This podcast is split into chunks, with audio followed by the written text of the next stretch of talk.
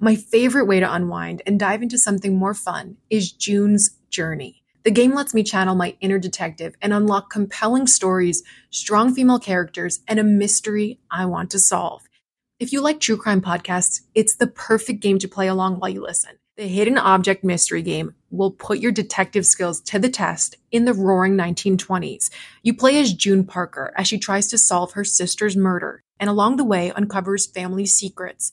Chat and play with or against other players by joining a detective club. Mystery, danger, romance all await you if you download the game now. I'm on chapter four and wondering how these clues will help me crack the case of who did it and why. June needs your help, detective. Download June's Journey for free today on iOS and Android. If you love Snapped, Women Who Murder, you're going to love listening to true crime or mystery titles on Audible. The audio title I'm diving into again is one of my favorites to revisit, Mindhunter by John Douglas and Mark Olshaker. Even if you think you know the details of the cases, former F B I unit chief John Douglas took on from documentaries or the scripted show, the audio title goes above and beyond in bringing you along with him in his career, trying to catch serial killers and serial perpetrators. He used psychological profiling to dive into the minds of notorious criminals. The title includes his hunt for a killer in Alaska, the Green River Killer, and so much more. As an Audible member, you can choose one title a month to keep from their entire catalog. It is the home of storytelling, after all. New members can try Audible free for thirty days. Visit audible.com slash snapped or text snapped to five hundred five hundred. That's audible.com slash snapped or text snapped to five hundred five hundred. For a nurse and a fireman, it was a second chance at love. They're involved in the same social groups, have the same values. They're both professionals. They were a good match for each other. And they were devoted to one another in sickness and in health. She was diagnosed with breast cancer. He was going to do anything he could to help her out. Until a greater tragedy would split them apart forever. What's going on? He got shot! Who got shot? My husband, please! The shooter was in the backyard. Who was the mystery guy at the end of the driveway? You know, it just didn't make any sense. Everybody's coming up with their own theories, but there's nothing concrete. Investigators uncover evidence of a complex conspiracy to kill and the mastermind behind it. It's just a desperate person trying to get away from what they did. We're starting to put the pieces of this puzzle together, and our jaws kind of hit the floor.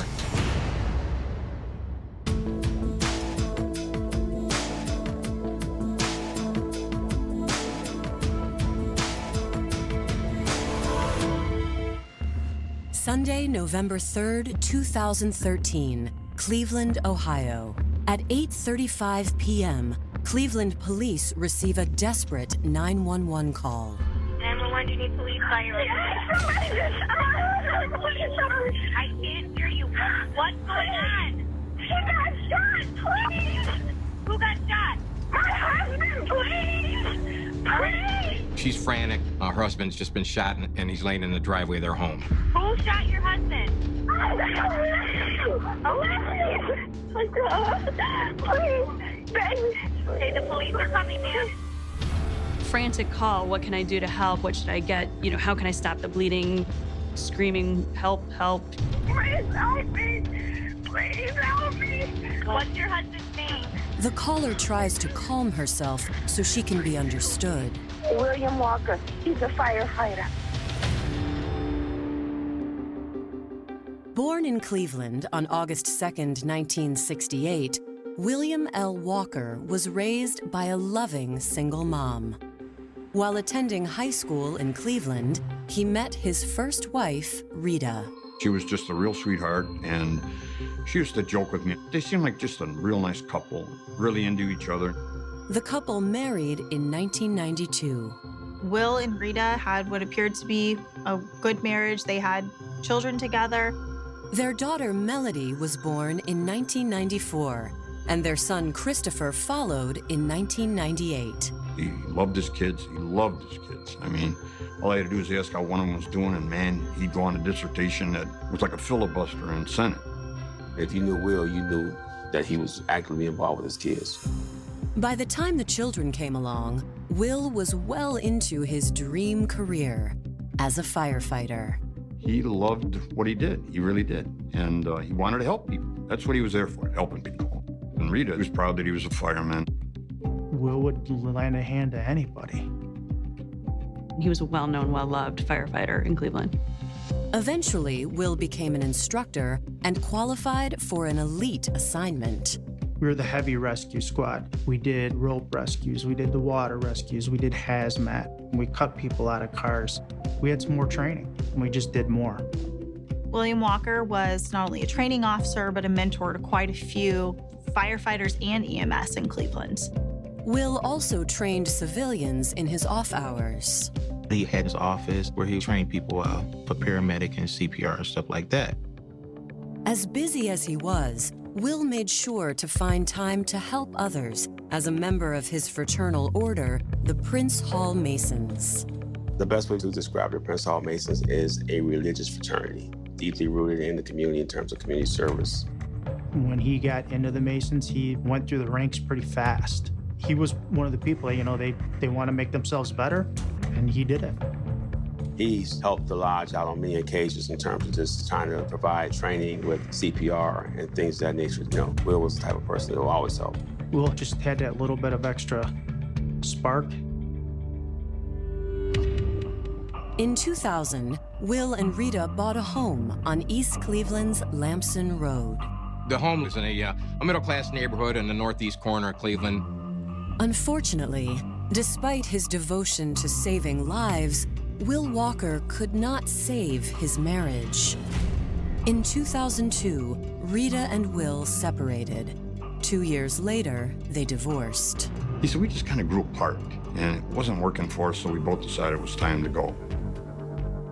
It was hard on him when he got divorced, but him and his first wife were good friends for the sake of their children. There's no doubt how much Will loved his family.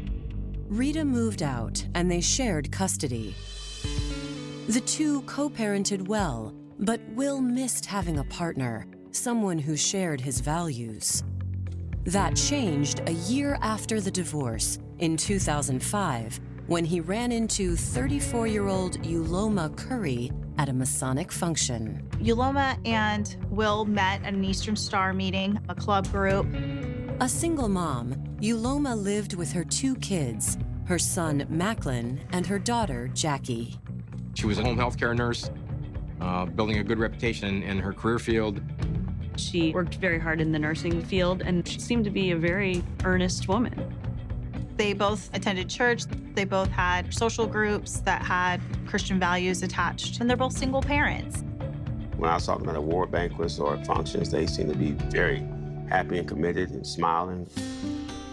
Soon, Uloma moved into Will's house on Lampson Road. Her daughter Jackie, her son Macklin, and Macklin's girlfriend Ashley moved in too. The happy couple took it slowly, very slowly. They dated for eight full years. I would tease him. I said, when are you going to get married? Because he was so happy with her. In two thousand thirteen, a grim diagnosis pushed them to tie the knot. She was diagnosed with breast cancer, and she didn't have the insurance that she needed. He was one hundred percent supportive of her, and he was going to do anything he could to help her out. She needed the health insurance from William Walker and his job as a firefighter. And that's why they did the marriage, because William didn't want to see her suffer and wanted to make sure that she was okay. They were building a happy life together. He was supportive of her children, and everything seemed to be good. Things got even better when Will received a promotion to lieutenant and a pay raise to go with it. He was even featured in the newspaper, getting comments by the mayor. So he loved being a firefighter, he loved what he did. The couple decided the time was right to move to a bigger home in the nearby suburban town of Madison, Ohio. The house in Madison was quite a step up for them, a nice house. They had purchased new cars. Financially, it appeared they would be doing really well. Things were just all going in the right direction for them. Then, on November third, two thousand thirteen, the very night before the couple planned to move, William Walker is gunned down in his driveway. Ma'am, police are yes. coming and E M S is coming, okay? They're in route. Okay, stay right here. Don't move. Don't move, baby. Don't move. Please don't move. The first responders to the scene were the fire department and E M S. The wife is standing by in the driveway. She's frantic. She doesn't know what to do. She's in a panic mode. They see that there is a male laying there at the side door. He appears to have been shot. There's a fair amount of blood on the scene. Dispatch had not broadcast the name of the victim. Now, the firemen recognized the victim as one of their own, Cleveland Fire Lieutenant William Walker. They show up to a shock. Not only do we have a shooting victim here, but this is also someone that we know personally. He was still alive. He was trying to talk to them. He's talking about somebody being in the backyard. It's not a coherent sentence necessarily, but he's trying desperately to relay to them what had happened. His pockets had been pulled out, so E M S originally think this looks like a potential robbery right outside his house. And his wallet was missing, which also backed up the idea that it was a robbery. Coming up, police scramble to find the shooter. Is there somebody still around? While first responders race to save Lieutenant Will Walker. They want to get him to the hospital as soon as they can.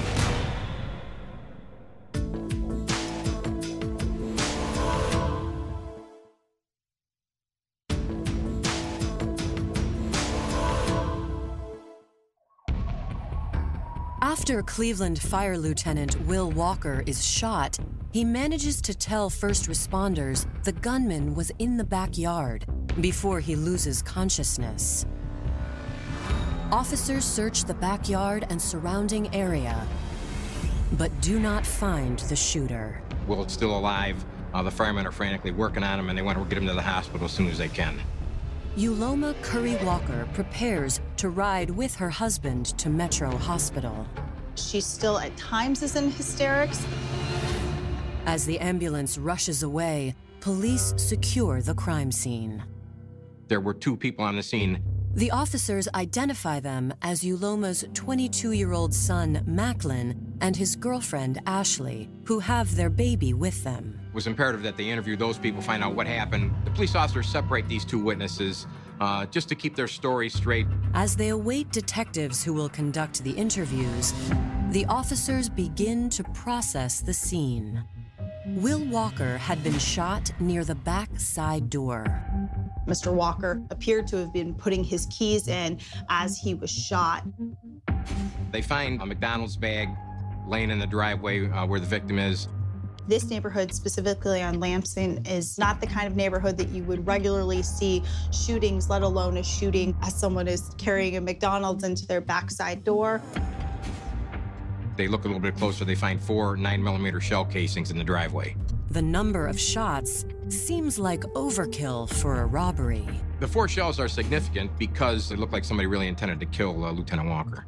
Authorities hope the crime lab will later find fingerprints or D N A evidence on the shells. When detectives arrive, they interview Macklin and his girlfriend Ashley separately.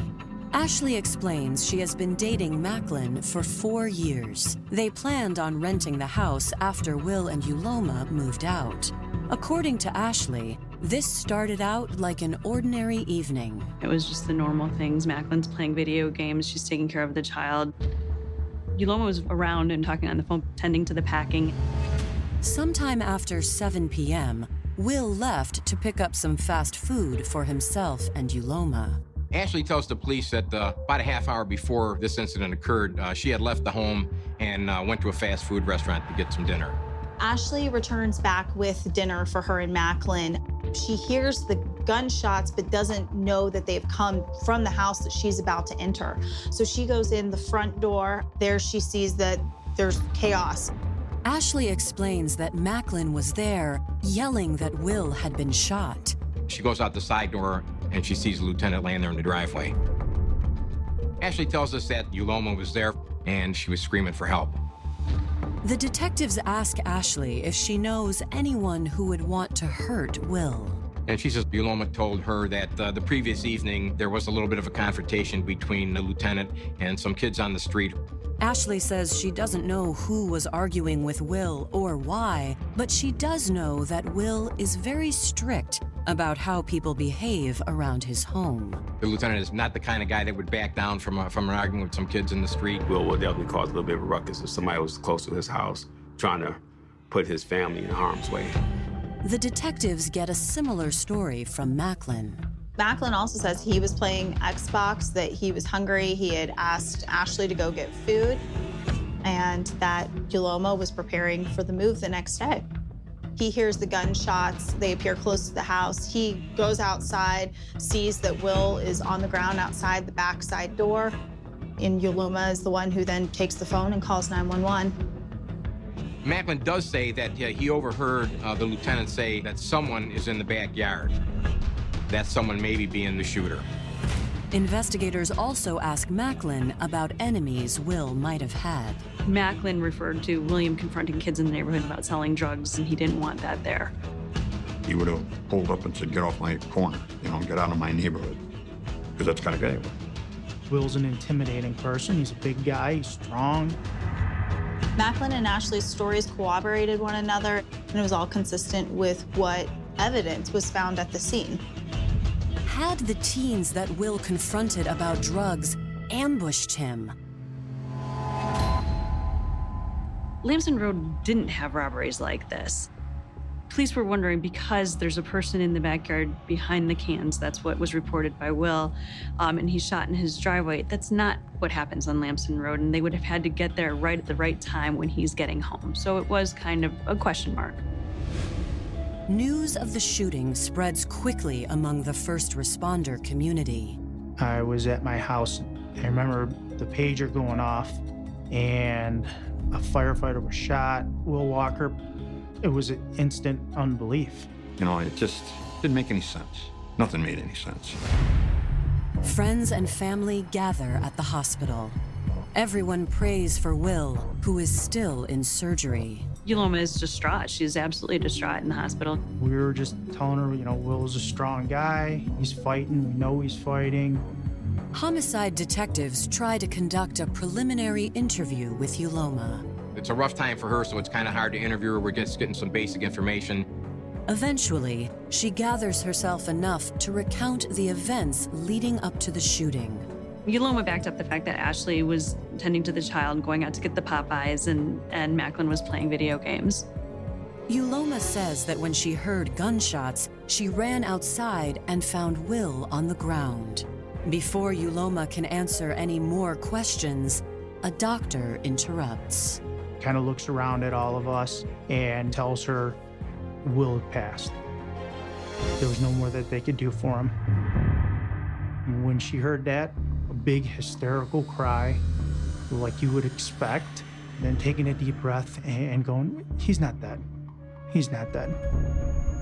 It was just the shock of disbelief. It was like being punched in the stomach, you know? I mean, how could this happen to him? What did he do? I was devastated, I really was. He was a friend of mine. He's a good family man, and he would have done anything for anybody that he could help, so to him to die so early, through gun violence, senseless gun violence, just didn't make any sense to us. The detectives leave Uloma to grieve with her loved ones. She's really not able to convey to us, uh, you know, the answers that we need.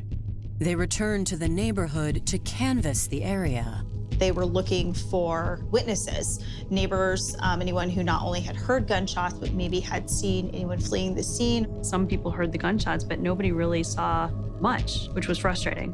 Why would he be murdered in his own front driveway?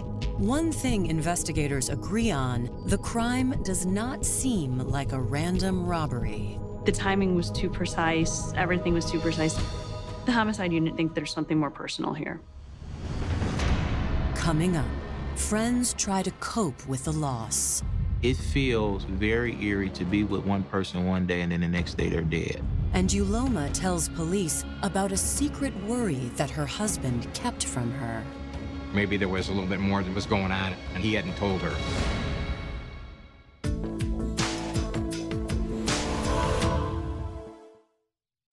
As a Snap listener, you know the world can be a dangerous and unpredictable place. With every case I learn about, I'm reminded how much I want to prioritize my vigilance and preparation. That's why I use and recommend SimpliSafe Home Security.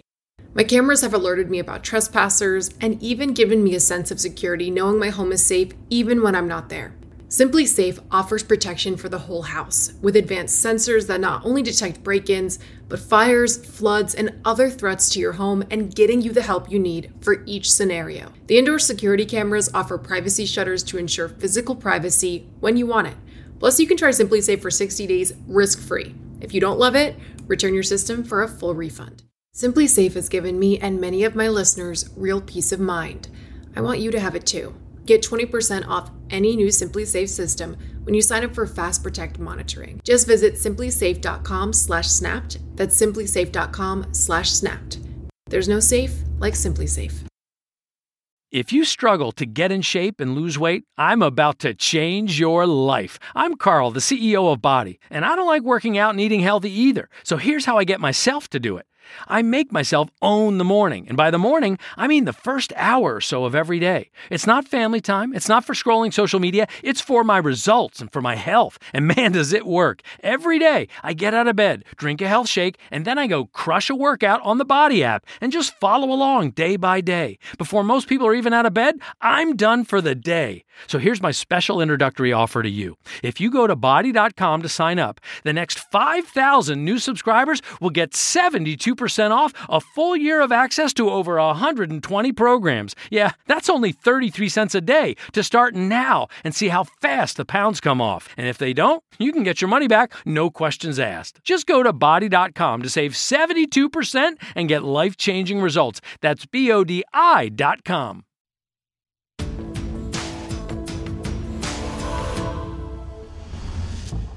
Cleveland homicide detectives suspect that Lieutenant William Walker might have been specifically targeted by someone from his neighborhood. The police sought people in the neighborhood that may have had um, arguments with Mister Walker. Our district officers know who the players are in the neighborhoods, and so an officer brought up Rex Coleman as a person that they wanted to look at. The police officer was familiar with Rex Coleman and knew that he had a criminal background. The officer tells detectives that the twenty-seven-year-old Coleman has a record for theft and drug possession. And up until recently, he lived right next door to Will and Uloma Walker. When they were looking for someone who would be the type that might have had an altercation with Will or even access to a firearm, he was someone that they began looking at. He's a man of smaller stature, and uh, Rex seemed to get off on robbing guys that were bigger than him by using a gun, and Lieutenant Walker's kind of a big guy, so that kind of piqued our interest. When authorities go to Rex's home to question him, he has vanished. So they work their contacts on the streets. They're talking to the local drug dealers, they're talking to all the street people, and it really turns out that, especially now that we can't locate Rex, that this may be a lead that goes somewhere. Has Rex fled to avoid the law after the murder? While investigators try to flush out Rex Coleman, they hope news reports will cause people with information to come forward. And somebody know what happened, and they're listening right now. This is a very high-profile case that's got a lot of news media coverage. It opened up the floodgates. The tips begin pouring in. They have to filter through each of those tips and decide what is valid and what is completely invalid. In the calls, Rex Coleman's name comes up a lot, as does someone named Chad, though none of the tipsters can provide a last name. Chad, the mysterious Chad. Everybody's coming up with their own theories of why and who and how, but there's nothing concrete out there yet. As investigators continue working to track down Rex and trying to identify Chad, they get a call from a man named Johnny Dent, who says he might have relevant information. Johnny explains that he has a small office in the same building Will Walker had his paramedic training office in. Johnny says he ran into Will at the building on November second, just one day before Will was shot. He needed some help getting into the building. So I said, you know, I'll open up the door. We went upstairs. Will told Johnny he was clearing out his office because his family was moving out of town. So he had the dummies and boxes of stuff is everywhere, and he's going through these papers frantically, and he's just trying to figure out what to keep and what to purge. Johnny offered to help. He tells detectives that the work was often interrupted by secretive but tense phone calls. With each one, Will grew angrier. I don't know who he was talking to, but the tone of his voice kept raising every time he answered that phone.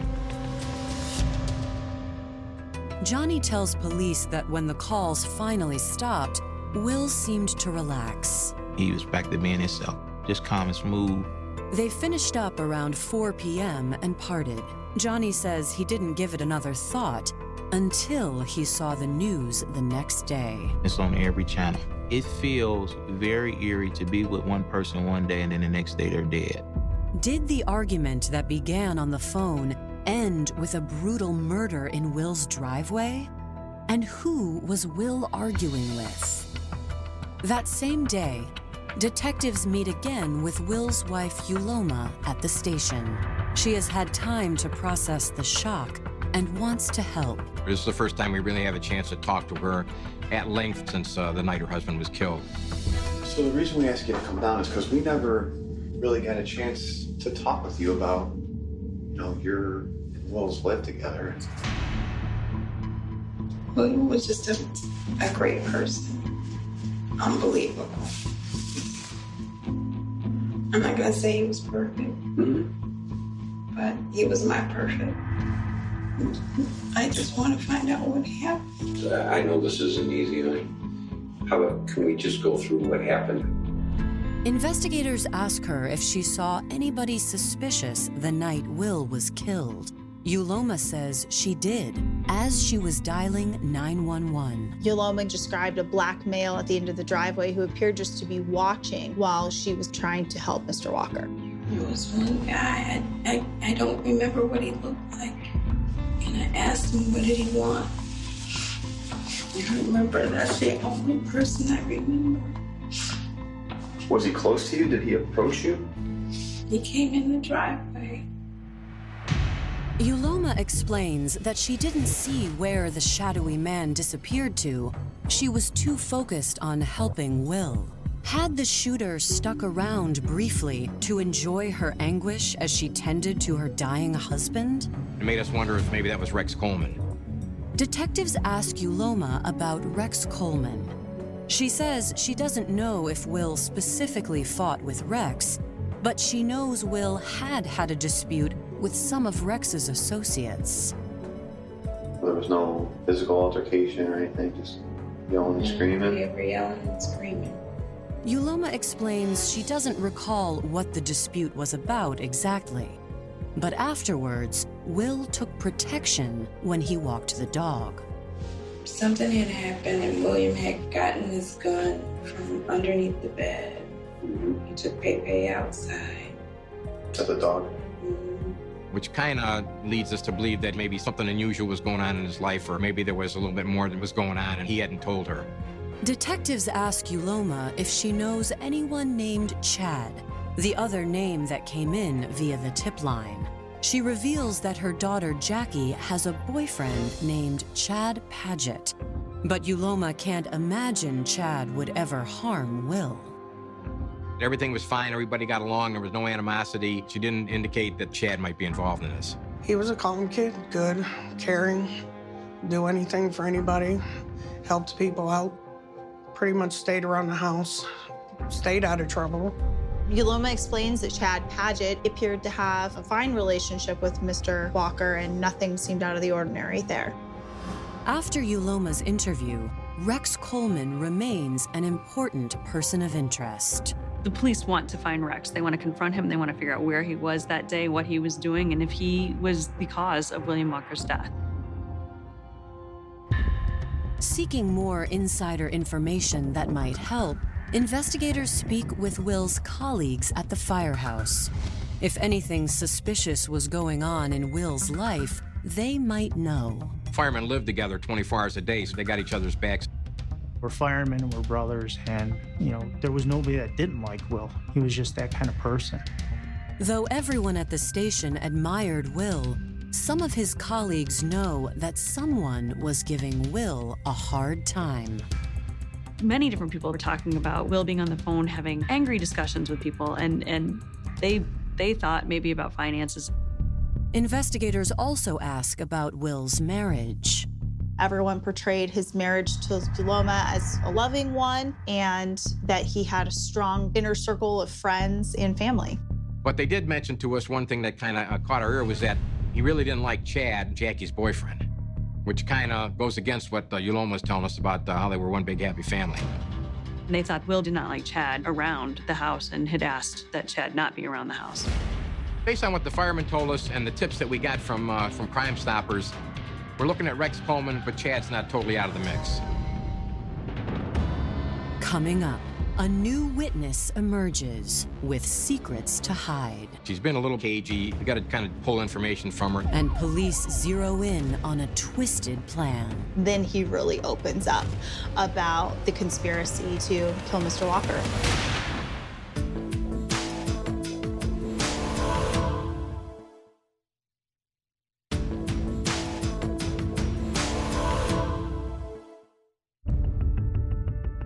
After the shooting death of Fire Lieutenant William Walker, Cleveland homicide detectives finally tracked down their main person of interest, Rex Coleman, when Rex gets arrested on an unrelated charge.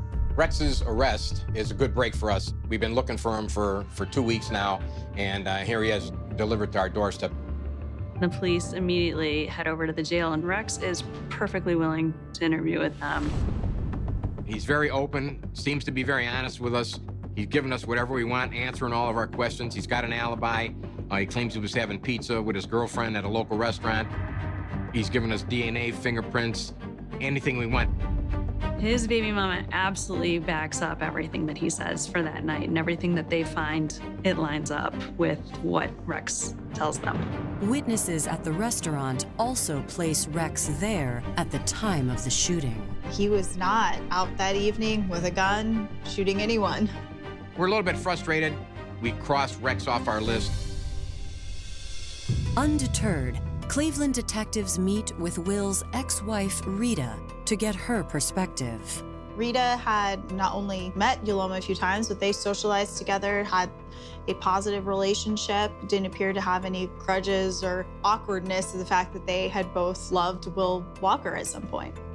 Yet Rita claims not everything was perfect with Will's new family, especially concerning Uloma's seventeen-year-old daughter, Jackie.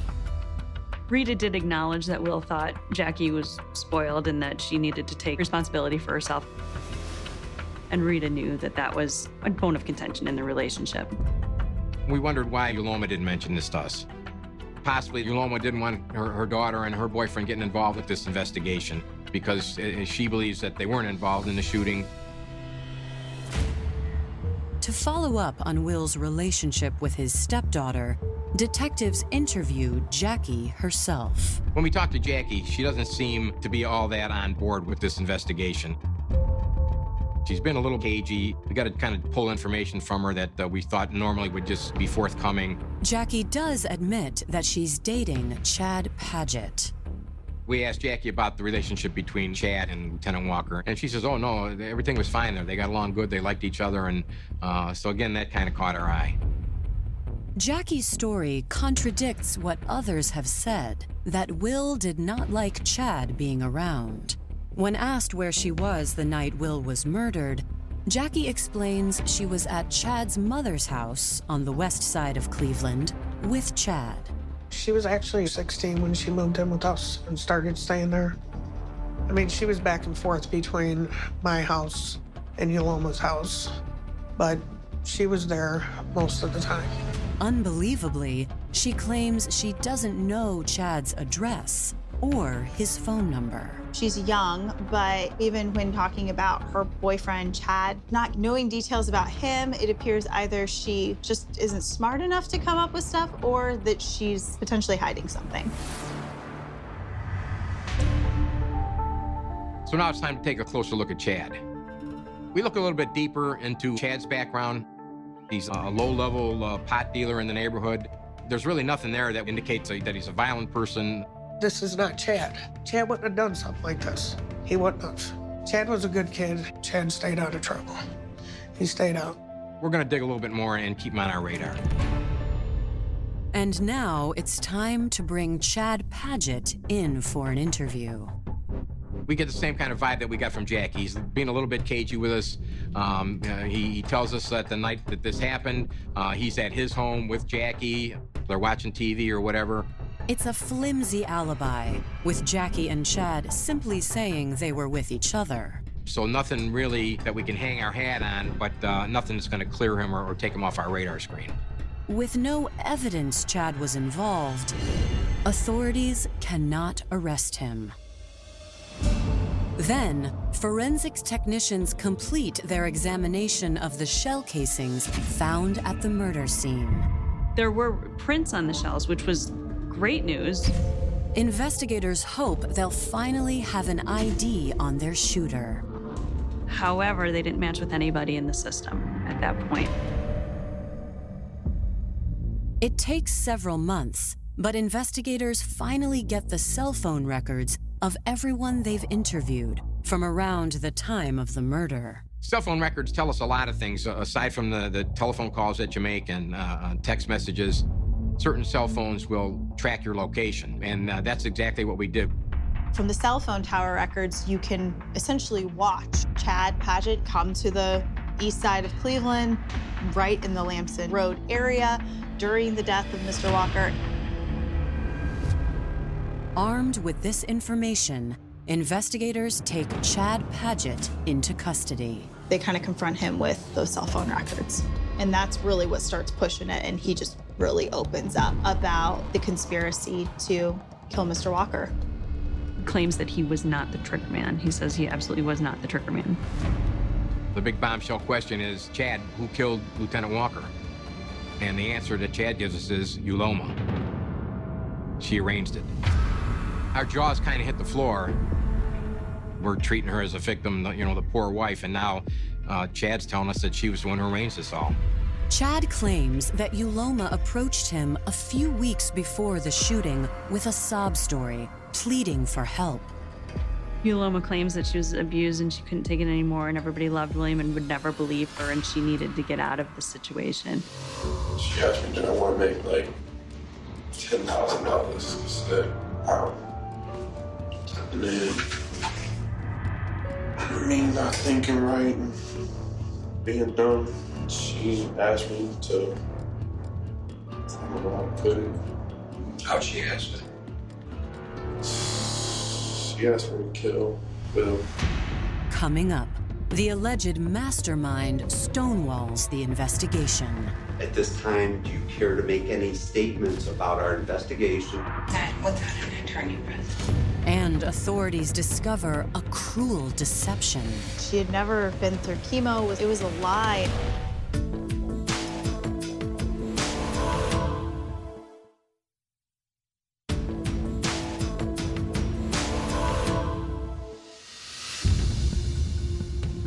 Cleveland detectives investigating the murder of Lieutenant William Walker are interrogating Chad Padgett, who makes the surprising claim that William's wife, Uloma, placed a hit on her husband. How'd she ask it? She asked me to kill Will. I said, I can't do it, but I might know somebody. She said, okay, that's cool. Chad claims Uloma gave him a few hundred dollars to buy a gun and as a down payment on the murder. He says he sought help from his cousin, Christopher Hine. He's the gun guy in the neighborhood. If you need to get a gun, Chris Hine is your guy. According to Chad, Chris connected him with a shooter, a friend named Ryan Doherty. Chad presents Ryan with the same proposition. and he decides uh, right then and there he's going to do it. Ryan agrees that he would shoot Mister Walker for a couple hundred dollars and some weed. After his admission, detectives arrest Chad Padgett.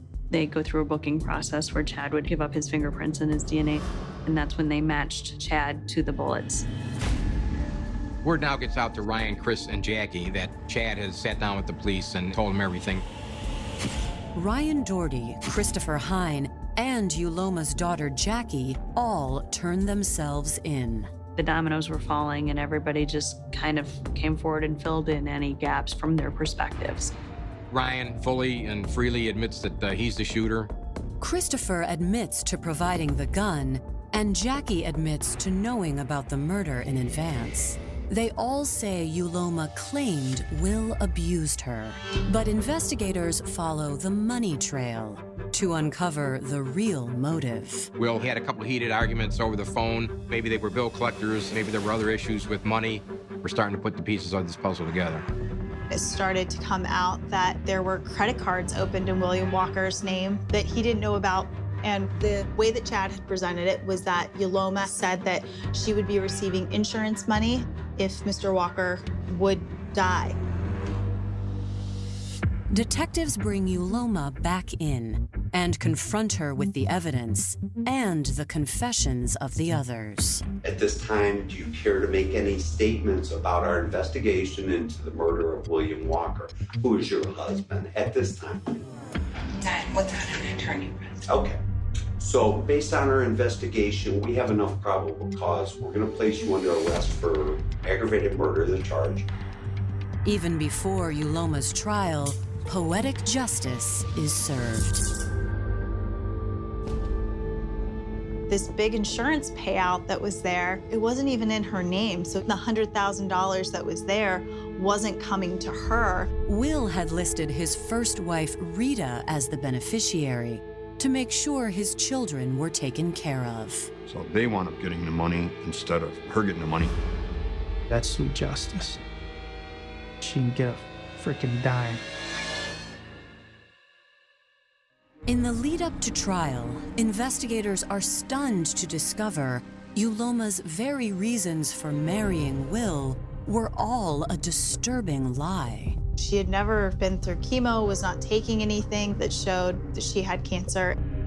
It was a lie and under a complete false pretense for her reasoning to even marry William Walker. They got married quickly in order for her to have insurance, but police are believing more and more now that it was also so she could align herself for that life insurance policy.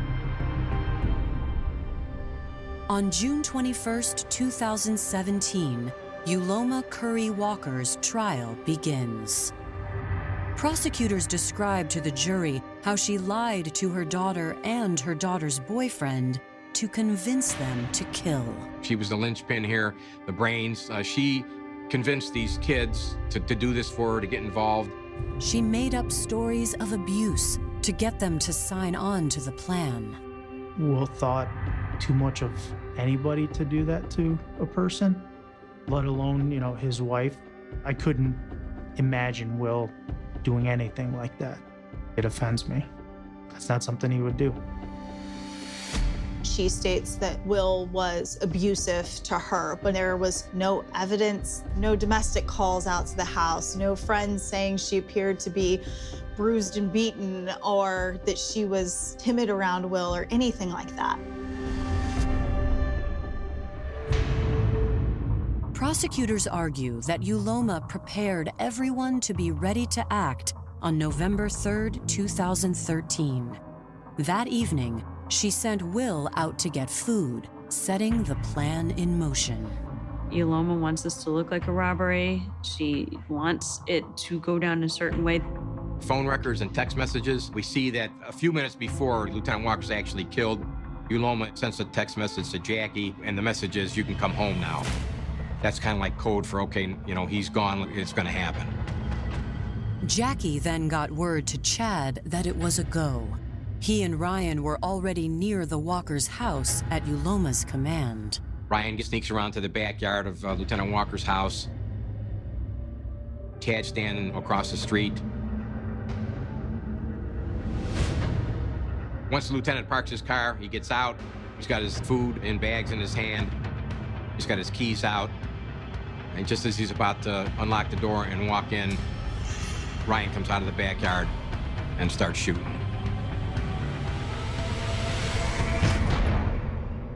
The lieutenant goes down, and all hell breaks loose. Ryan and Chad took off. We picked up these guys' cell phones, tracked them to the scene of the crime at the exact time the shooting took place, and then we tracked them leaving the crime and heading right back to their houses. According to prosecutors, Uloma then pretended to help, calling nine one one. nine one one, do you need police? What's going on? She got shot, please! Based on detectives' thorough investigation, prosecutors are convinced Macklin and his girlfriend Ashley had no idea of the conspiracy and are completely innocent.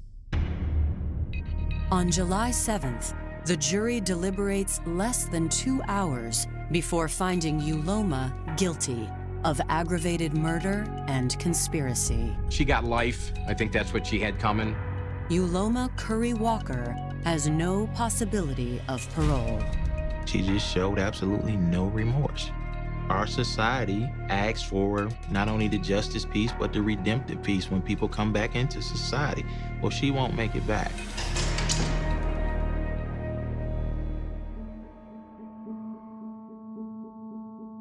They shouldn't have done this.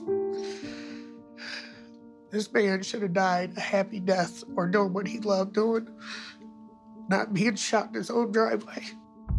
Will wanted to be a worldly person. He wanted his kids to be worldly, and he wanted to take care of people and help people do exactly that. Will was a, a great man. Will Walker, he was a proud man, kind guy. Cared about people, loved his kids, made you feel good about yourself. I miss him. I really do. Ryan Doherty, the shooter, pleads guilty to aggravated murder and gets twenty-three years to life. Chris Padgett pleads guilty to involuntary manslaughter with conspiracy and gets twenty-eight years to life. Chris Hine pleads guilty to aggravated murder and conspiracy and is sentenced to eighteen years to life. Uloma's daughter, Jackie, pleads guilty to conspiracy with a firearm and served one month in juvenile detention. For more information on Snapped, go to Oxygen dot com.